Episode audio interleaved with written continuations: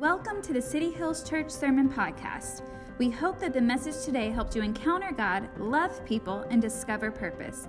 For more information about who we are as a church, head over to cityhillschurchsd.com. If you would like to partner with us financially, click the Give button at the top of the homepage on our website. And now, let's jump right into the message. Welcome to part two of our summer series that we are in called Something's Got to Give. And the whole idea behind this series is that this summer we're going to look to give up some things that have been holding us back. Because we've all had those moments where we think, man, something's got to give, something's got to change, something has to be different. And so we want to challenge you over June and July, these several weeks, to truly give up some things in your life that are holding you back from God's best. Last week we talked about that exactly. We said, I give up settling for less. And the big idea today, the big thing that I want you to kind of lean into is this idea I give up shallow faith. I give up shallow last year there was this trend that came out and it was really weird and it kind of freaked me out a little bit. But it was this idea that there would be this normal object and then the text on the screen would say is this cake or is this fake? And it was like what are you talking about? And all of a sudden this like massive knife would start cutting through a shoe or a shampoo bottle or a bag of doritos and then all of a sudden on the inside, it was a cake and not like a shoe. And it, it was just super weird and super crazy. Look, I, actually, I got a video for you. Just check it out real quick and it'll make a whole lot more sense. Isn't that the craziest thing that you've ever seen? It freaked me out. It was like people were doing like hands and all kinds of weird stuff. I'm like, we are getting a little out of control here. And I don't know if those cakes taste good at all. But that, it takes some talent to decorate it in that way and to make it look so real. But it, it's something that just stuck in my mind over this past season because we're constantly on this journey to figure out what's real and what's fake. This this m- moment in our life where we, we go, man, is this is this actually what it's supposed to be? Is this the truth. We're, we're on this constant journey to find what's really, really true in the world, what's true in our culture, what's true in our homes, what's true about ourselves. We're constantly testing ourselves to see, like, is this relationship that I have the real thing? Or is it gonna crumble when life gets hard? Like, the friends that I have in my life are are we like really friends? Like we we say like, oh, that's my BFF, but like, are we really friends? When my life gets hard, will, will they show up for me? Will they be there for me when I need them?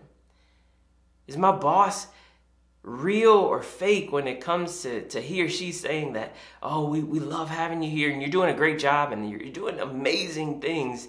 But like, are they saying that just because they want me to stay here and they don't want me to leave? Is that real? Is this validation that I'm looking for a real thing? Let's just be honest. For many of us, we're asking ourselves the same question about our relationship with Jesus. Hey, Jesus, are, are we like a real thing or are we just like pretending? Is my relationship with you the real thing? And the challenge that I want to talk about today is, is this. If we were to cut into your faith, like that knife going into the cake, if we were to cut into your faith, would it have substance or would it be fake? Would it have substance? Would it be the real thing? Or would it be shallow and lacking the power that comes with true faith? I give up shallow faith. So, what is faith? What does that mean? The author of Hebrews in chapter 11, verse 1, gives us this famous definition that is just a great anchor point for us. He says this now, faith brings our hopes into reality and becomes the foundation needed to acquire the things we long for. It is all the evidence required to prove what is still unseen. Faith brings our hopes into reality, becomes a foundation needed to acquire the things we long for, and it's the evidence required to prove what is still unseen. Look at the, this truth. Faith is the confidence in what we hope for, and it's the belief in the things that we cannot see. Is this this hope in, in the future, this hope that things are gonna work out, this hope that, man, even though it looks dark and gloomy and overcast and stormy in my life right now, there will be sun at some point. Because while I can't see it right now, God is working. God is, is in the background. God is in this storm with me. My faith is that the things that I'm hoping for and believing for will come to pass because even though I don't see it, God is at work. Faith is, is a big deal. So, so how do we know if our faith is real?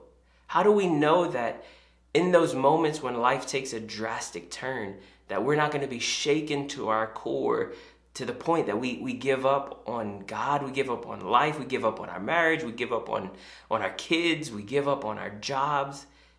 How do we know that what we have is real? that it, it can last? How do we make it through those days when we feel like, God, I, I want to believe that you're working in the background, but I just don't see it and I need a little more faith? How do we know if our faith is real? One of the great tests and one of the great ways is, is actually found in James chapter 2. James writes this starting in verse 14. What good is it, dear brothers and sisters, if you say you have faith but don't show it by your actions? Can that kind of faith save anyone? Suppose you see a brother or sister who has no food or clothing and you say, Goodbye, have a good day, stay warm and eat well. But then you don't give that person any food or clothing. What good does that do? It's like, James, why, why are you calling me out like this? Because he's totally right. Like, have you ever had that friend that was just pouring out their heart to you of what's going on in their life and you're like, oh man, I, I feel, I will be praying for you. I'll be praying for you. And it's like, well, is there something practical that you can actually do to help? Is there something that you can actually do something about? And let's just be honest. I'll, I'll admit it. I'll raise my hand. Have you ever had that moment where you said, oh, I'll pray for you, and then you forget? because their problem isn't your problem and your problem seems bigger and, and you get distracted by it and you totally forget and then you see something on Facebook and you're like, oh shoot, I didn't even pray for them. Hey God, right? Like we've all been there. James goes, what good is it to say, be well, be full, be warm, and do nothing to help them? So you see, verse 17, so you see, faith by itself isn't enough. Unless it produces good deeds, it is dead and useless. Now, someone may argue, some people have faith and others have good deeds. But I say, how can you show me your faith if you don't have good deeds? I will show you my faith by my good deeds. James is very repetitive here, but he's making it abundantly clear that action is the true test of faith. You want to know if your faith is real? What are you doing about it? What are you putting into action? He, he mentioned it previously, and we've talked about this before. To be doers of the word, not just hearers, to put it into action. And what it does is it challenges us to ask ourselves this question When was the last time that I have done something with my faith? When is the last time that I have responded to a challenge that God has given me? When is the last time I have heard from God? I have felt something in a moment. I have I've felt a prompting in my spirit. I felt like God is wanting me to do something and I actually did it. When's the last time that God actually changed something in your everyday life? You listened and obeyed. It challenges us to, to ask ourselves, like, when is the last time we've actually put our faith into action. Look at this truth. Faith requires a sacrifice of agenda, of comfort, of control, of pride, and fear. faith requires us to sacrifice those things, to, to not let them have a stronghold in our lives. Look at this when it comes to our agendas. Faith requires us to, to sacrifice our agendas, our motives, our, our just like intentions in a moment to sacrifice that and go, hey, what is God actually wanting me to do? What is God calling me to do in this moment? God revealed to me the desires of my heart, revealed to me the motives that are driving my actions. God revealed those things to me. It requires us to sacrifice our comfort.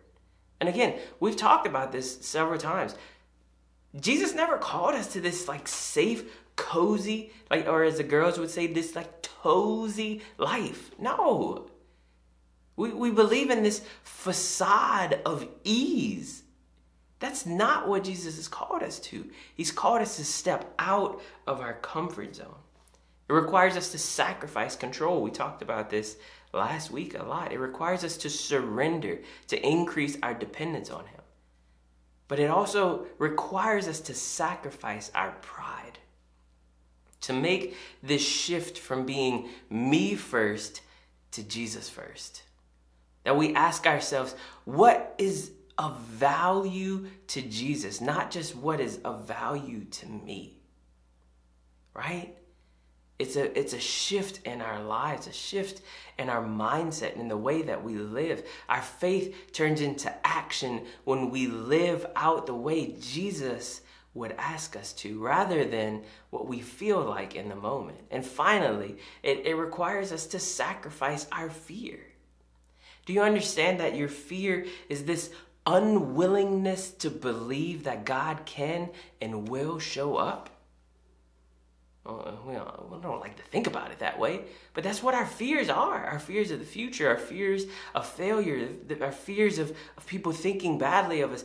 All of those fears that are driving our lives, they're robbing us of the power of our faith. Because our faith that's our hope that we're looking forward to the hope that we believe that foundation of what we believe our our belief in those things that we can't see is all shaken when fear gets to rule the day. Where instead of believing that God is at work when we can't see him we're believing the lie that maybe God won't show up when I need him faith requires us to sacrifice these things. Speaking of sacrifice, a couple of weeks ago, I took the girls out on a pizza date.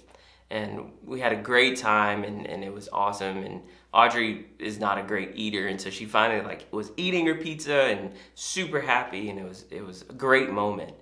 And as we were leaving, uh, we saw a, a, homeless guy on the corner. And Brooklyn, our oldest, has this deep heart for the homeless. Like she just it moves her for for the last couple years she's asked questions like how does this happen? What like how can we help? She's constantly thinking about how she can take care of those people that she sees out on the street and it's really really sweet. And so as we're driving by i was thinking oh we've got all this pizza left over. You know the girls will eat it maybe but it's a great opportunity right? It's, it's a great dad moment. And so i said brookie do you want to uh, you want to give this homeless guy that we're pulling up here on the corner you want to give him our pizza? And she was just so excited. Oh, that's a great idea. Yeah we should definitely do that. And audrey is like whoa whoa whoa whoa whoa whoa pull out my pizza.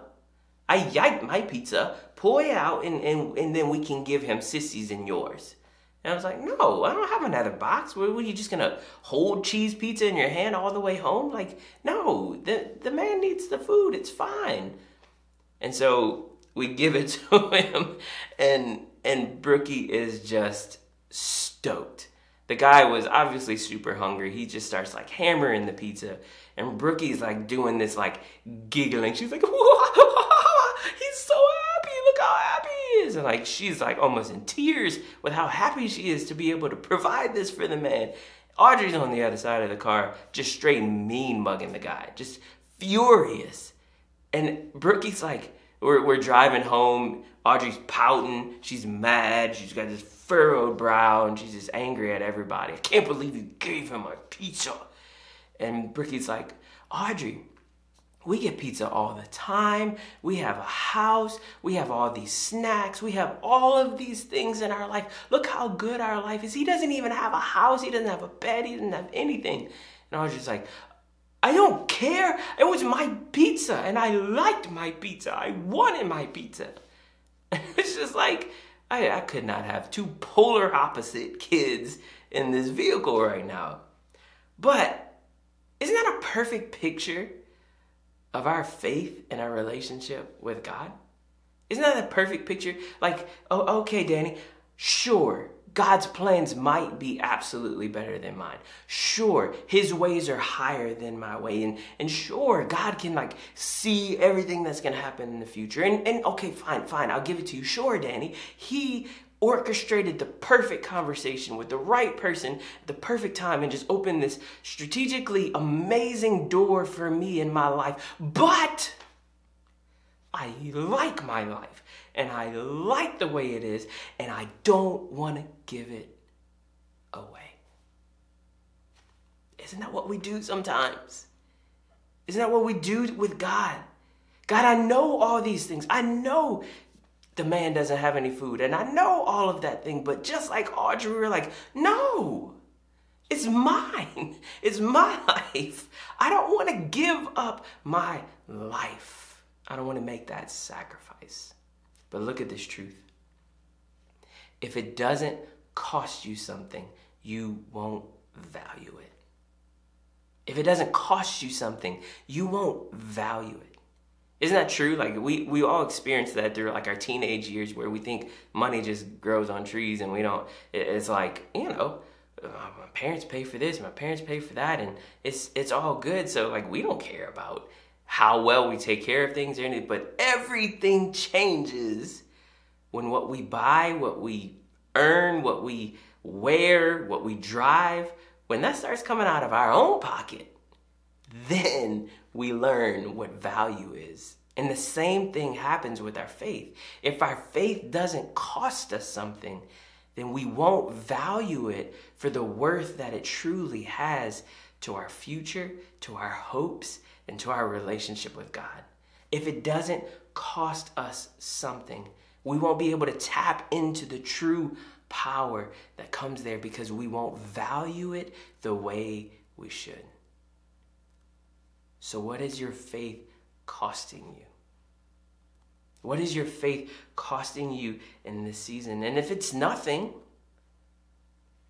perhaps James would challenge you in, in that world and say, well, it should.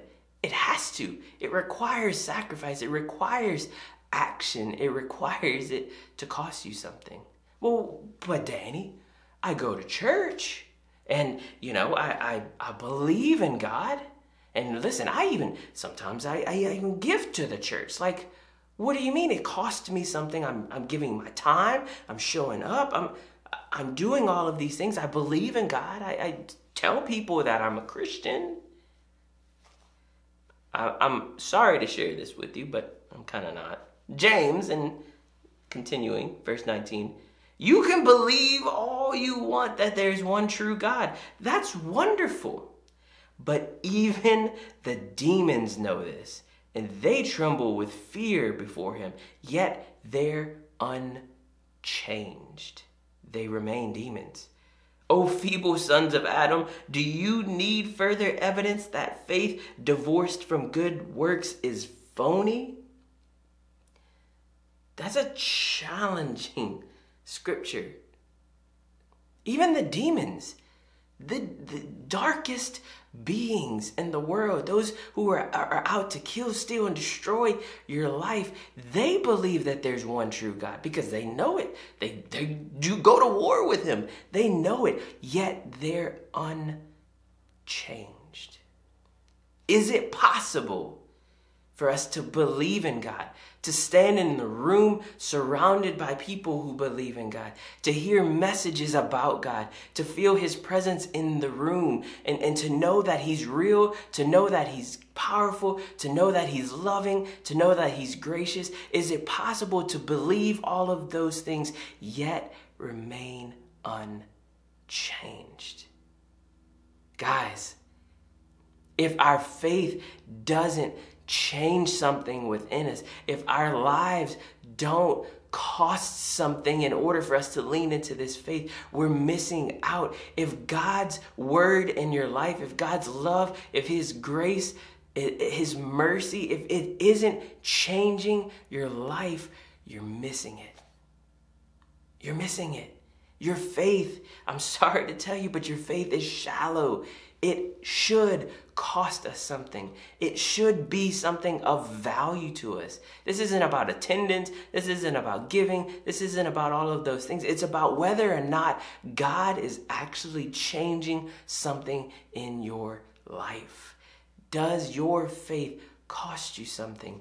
Or do you believe in God yet remain unchanged? Look at this challenge on the screen. When was the last time you allowed God access to change something in your heart? When's the last time you allowed God to come in and work on your anger? When's the last time you allowed God access into that place in your life where you're still holding on to unforgiveness? When's the last time you've allowed God to change your apathy towards your family, your apathy towards your job, your apathy towards life in general? When's the last time you allowed Him to speak into and change that insecurity, that fear? When's the last time that you allowed God to change something in your life? Continuing on, James 2, verse 21. Don't you remember that our ancestor Abraham was shown to be right with God with his actions when he offered his son Isaac on the altar? What? Verse 22 You see, his faith and his actions worked together. His actions made his faith complete. And so it happened just as the scripture says Abraham believed God, and God counted him as righteous because of his faith. He was even called the friend of God. So you see, we're shown to be right with God by what we do, not by faith alone. Now, just wait, wait a minute. Maybe you grew up in Sunday school and you somewhat remember this story, but I think now, being a parent, understanding this context with some context, it's like, well, wait, what? Father Abraham, who had many sons, many sons had Father Abraham, was asked to sacrifice his son, the one son that he had waited over a decade to have, the one son that he cried over and prayed over and believed over for, for well over a decade, the, the son that was a miracle because he was born to like ancient old people, like this son that was representing so much. You, you see, Isaac didn't just represent Abraham and Sarah's present joy, he represented their, their future hopes, their future promise. Isaac was a huge deal. Like, th- this is the son that they had been desperate for. How could God ask them to do this? How could God, having seen them year after year, month after month, deal with the pain of this unfulfilled promise? How could God ask them after over a hundred and twenty months of waiting for this physical sign that Sarah was finally pregnant and it wasn't there, that the baby wasn't coming, that she wasn't pregnant? To, to visually go through that emotion, God knowing that, how could He ask them to do that? The waiting, the longing, the begging.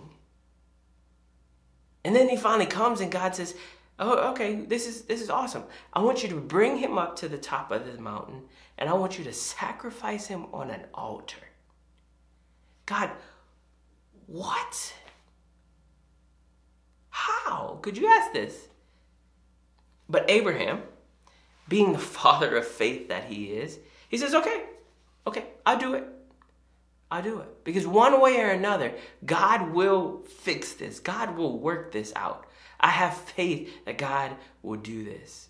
We know that because we see in Genesis 22 5, Abraham tells his servants, he says, We will go up and worship and we will come back down. We will go and we will leave. In other words, if both of us don't come, neither one of us is coming. God, I don't know what your plan is. I don't know what you're doing. I don't know what you're thinking, but we are going up on top of this mountain. And if I have to do what I have to do, Hebrews 11 19 hints that Abraham thought, okay, well, even if we have to go through with this, then God will just resurrect him from the dead. Like, he had just ridiculous amounts of faith because but Abraham was like, "We're going and we will be back." Trust that, God, and trust that everyone. Make it abundantly clear this is what's going to happen. before we move forward in that, what is God asking you to do right now that makes you hesitate, that makes you doubt, that makes you struggle internally? What is God asking you to do right now?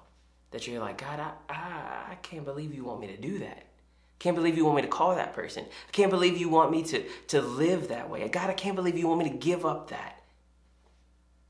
God, I don't, I don't know if I can do that. But understand, you have to see this was more than just a test for Abraham.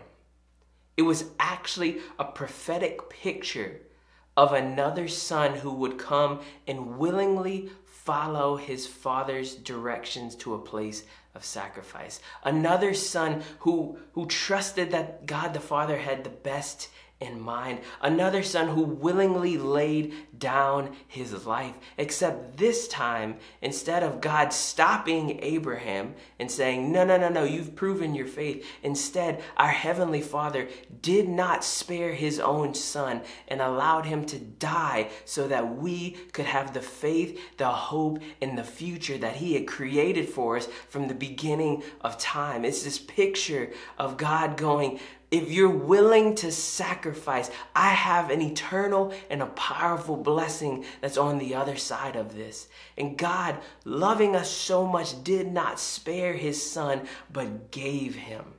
It was a picture for us to understand that God intended to provide exactly what we need if we were willing to have faith and trust and believe that He has the best in mind. In the story, God stops Abraham. He, he's, he's preparing to, to kill his own son. It's just, just so crazy. And God says, Stop, stop, stop, stop, stop. You've proven your faith, and I've provided the sacrifice that you need. It was a ram caught in a thicket, and they were able to, to sacrifice the ram and, and worship God in that way. And it was just this powerful moment of God providing what they needed. But understand, God didn't stop himself from the pain of losing Jesus. He allowed him to die in order for us to have the faith that we're talking about today. He gave it all so that you and I could step into what he has created for us.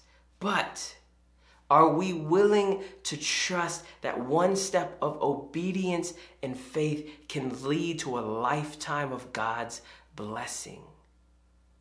Are you willing to go, God, I don't get it. I don't understand it. This is hard to wrap my head around, but I have got to sacrifice. I've got to surrender. I've got to be willing to put my faith into action so that I can see your blessings on the other side. Are we willing to do that today? To lean into that faith, to put it into action, and take the steps required to see it through. Verse 25, James gives us another example that we don't have time to go through today about Rahab, but it's this amazing story. But as we look at verse 26 as we wrap up today, I want you to hear this. Verse 26 Just as the body is dead without breath, so also faith is dead without good works. Look at this truth.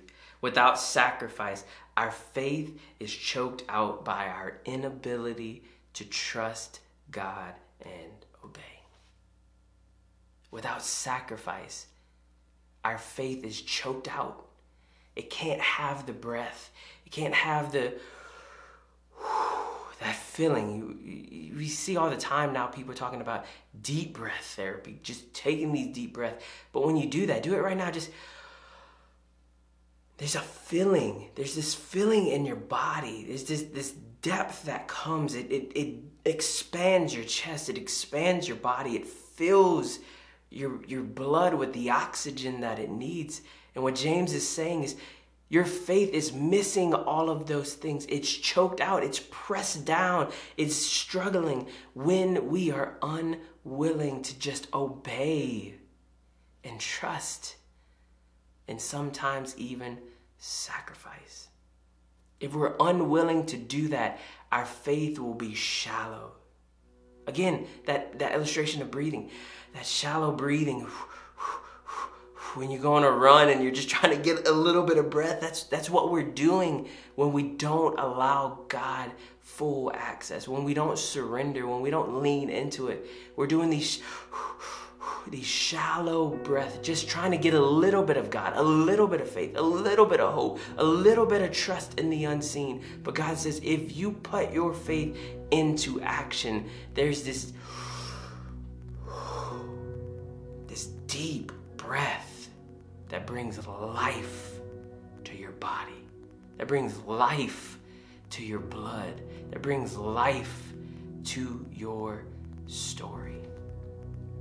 Are you willing to take those steps of faith to see whether or not it's shallow or whether it's real, to see whether it's fake or whether it's real? Or are you going to settle for, okay, God, well, I believe you're good. I believe you're God. I believe the one true God, but remain unchanged. It's one thing to believe, it's another thing to live it out. What is God asking you to surrender to Him today? Is it your lifestyle? Is it your habits? For some of you, maybe God is asking you to give Him your life. You haven't made that decision. You've been halfway in, halfway out, and you need to surrender to God and go, God, I'm all in. I'm all in. I put my hope, my faith, my trust, my life, my struggles, I put it all in your hands, God. And I believe that you would do exceedingly more than I could ever ask or imagine when I put my faith and my hope and my trust in you. Come on, right where you are, let's pray together. Heavenly Father, I pray that you would just give us the ability to take that breath, that deep breath, God, where you just you fill our lungs, you fill our lives, you fill our souls with faith. That you would let faith rise up within us.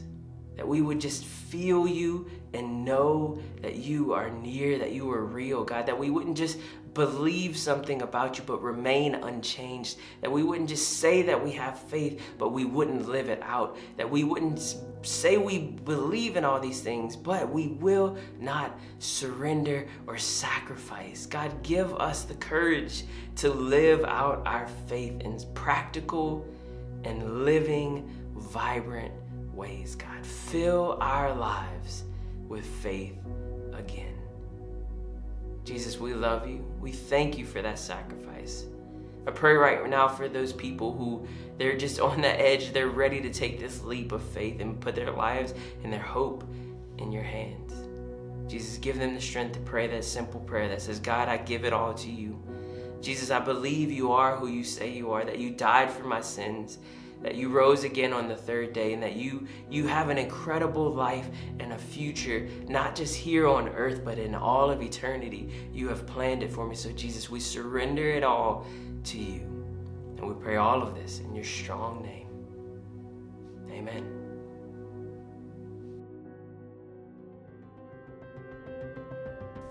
We hope that you enjoyed the message today. We would love to be able to partner with you on your faith journey. Regardless of where you're at or what you're walking through, know that your friends at City Hills Church are here for you. If you would like for us to pray for you, click the contact button on the top of the homepage and share your request with us. Our prayer team will keep you and your family in prayer every week. We hope you have an incredible day and that you discover a little more purpose throughout your week. We look forward to seeing you soon.